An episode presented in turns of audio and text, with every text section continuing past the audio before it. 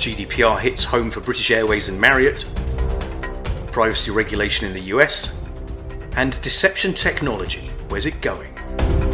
These stories and more in this week's ISMG Security Report.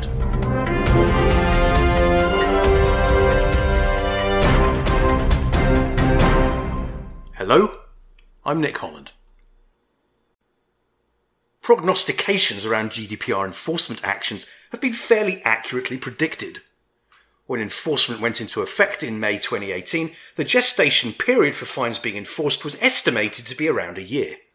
And, as of this week, which is a year and a bit on, we saw not one but two significant enforcement events showing that punitive fines were no empty threat. Here's ISMG's executive editor, Data Breach Today in Europe, Matthew Schwartz, with the story.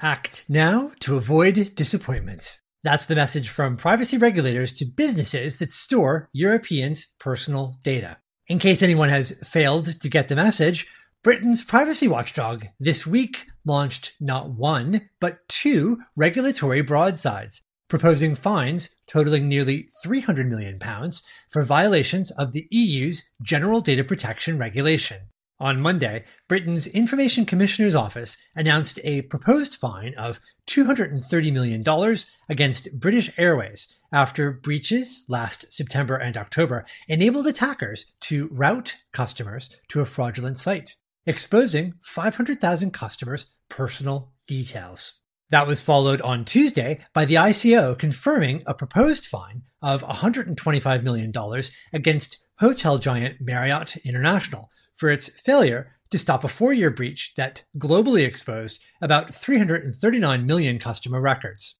The fine was revealed when Marriott warned investors that it was facing sanctions from the European regulator. Now, both fines are the first major proposed sanctions stemming from data breaches that have occurred since GDPR enforcement began on May 25, 2018.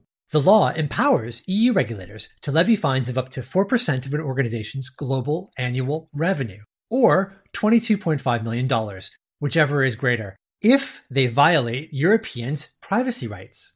Neither fine is final. Other European data protection authorities with residents impacted by either breach can comment on the proposed sanctions. In addition, BA and Marriott each have 28 days to appeal the suggested fine with the ICO.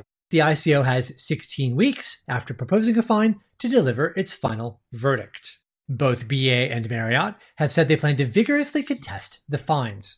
Already, the chief executives at both businesses have attempted to spin the proposed sanctions using the same playbook.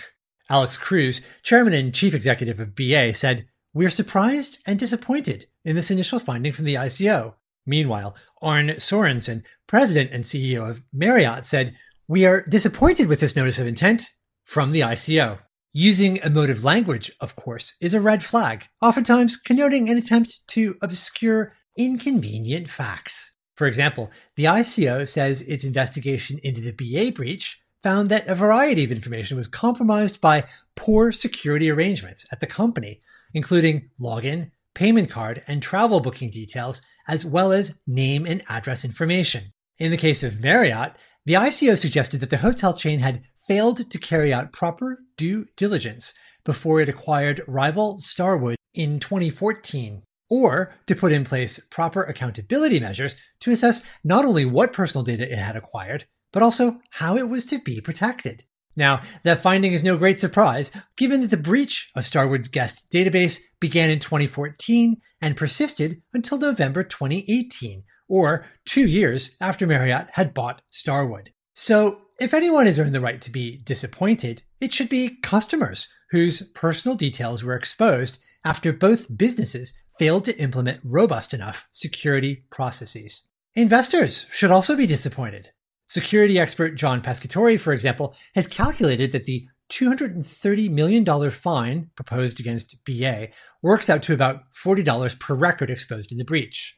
Add to that the average cost of data breach cleanup and response, including prepaid credit check services for breach victims, and that costs about $50 to $75 per record, adding another $250 million to the breach costs. With those numbers, BA's breach could easily end up costing the company about $500 million, or 10% of its 2018 profit.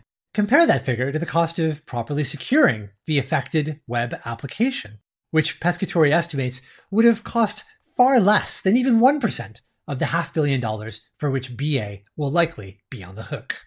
So the proposed fines against BA and Marriott represent a clear message to any organization that stores and thus must protect Europeans' personal data. That message is act now to avoid disappointment. For Information Security Media Group, I'm Matthew Schwartz. You're listening to the ISMG Security Report on ISMG Radio. ISMG, your number one source for information security news. Continuing on the subject of privacy regulation, at the recent ISMG Security Summit in Seattle, one of the highlights was a discussion that we had with Ginger Armbruster, Chief Privacy Officer of the City of Seattle.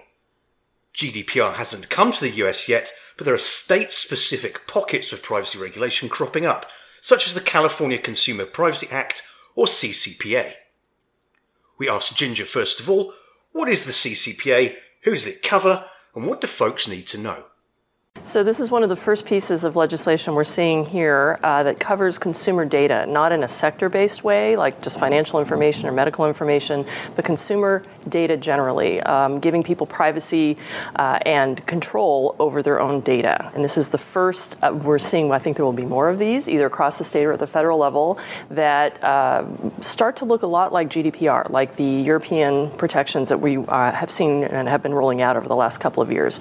Uh, I think what it means is that security professionals, privacy professionals need to pay attention because of potential liability and attention now paid to protecting and giving people control over their own data.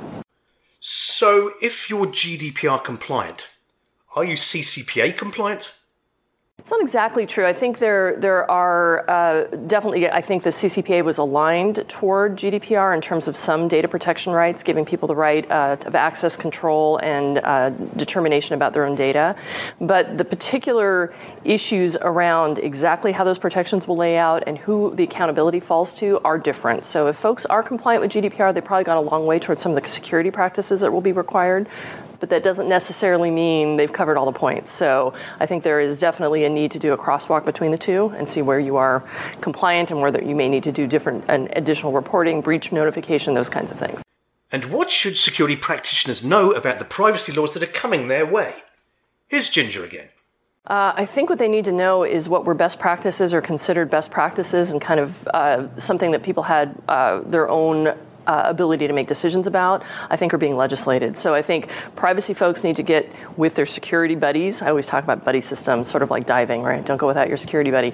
Uh, so that you can look at the requirements and practices to make sure the compliance is just not a question. And so I think uh, what's interesting to me is the financial burden, especially of GDPR. That's 4% of annual, tur- annual turnover, is the, is the largest uh, of the penalties, which got everybody's attention in the boardroom. Suddenly everybody's listening. And I think similar penalties uh, in the California are built in. There's also seems to be some indication of a private right of action or some other action that folks can take if they've been harmed. So a lot of these laws, I think, are looking at trying to quantify and qualify what these privacy harms mean, and that means at the bottom line. So I think the entire boardroom needs to pay attention. Finally, this week, I got the chance to catch up with Alissa Knight, senior analyst at Aite Group's cybersecurity practice. I wanted to discuss deception technology and where it's heading. Here's Alissa's take. I'm I am definitely seeing some of the the industry players adopting things like orchestration, playbook playbooks for orchestration, so taking automated action. You know, we we're we're dealing with a systemic problem in the cybersecurity industry globally where where you have a, a talent shortage. And so I think you know this is this is the logical direction of a lot of the security controls on the conference floor, if you will, where they're trying to sort of use technology and automation to try and remove human from that loop. Now, I don't think we're going to be able to completely remove humans from it. So, you know, trolls put down your guns. I don't think that, that that's the case. I think we're going, you're going to see vendors trying to remove the human as much as possible from that loop by, you know, the things like uh, autonomous response you know, or, or the, the deception technology communicating with an EDR tool. saying, hey, I've got someone trapped in this decoy machine. You need to take action on the EDR to look for these IOCs, take this sort of action. You know, so I think that more of autonomous response is a lot of the direction. The other direction I see this going is, you know, trying to create decoys around not just a server but IoT devices, th- things that are that were previously not connected to the internet now becoming connected. You have monolithic applications moving into the ways of you know, microservices and APIs. So being able to create a a decoy of an API server, especially with PSD2 and open banking, those banks being able to deploy a decoy that that looks like they're their API servers to attract adversaries to that decoy. I just see decoys being used in sort of creative, novel ways that that is outside the lines of a, of a traditional server. That's it for this week's ISMG Security Report. Theme music is by Ithaca Audio. I'm Nick Holland. Catch you next time.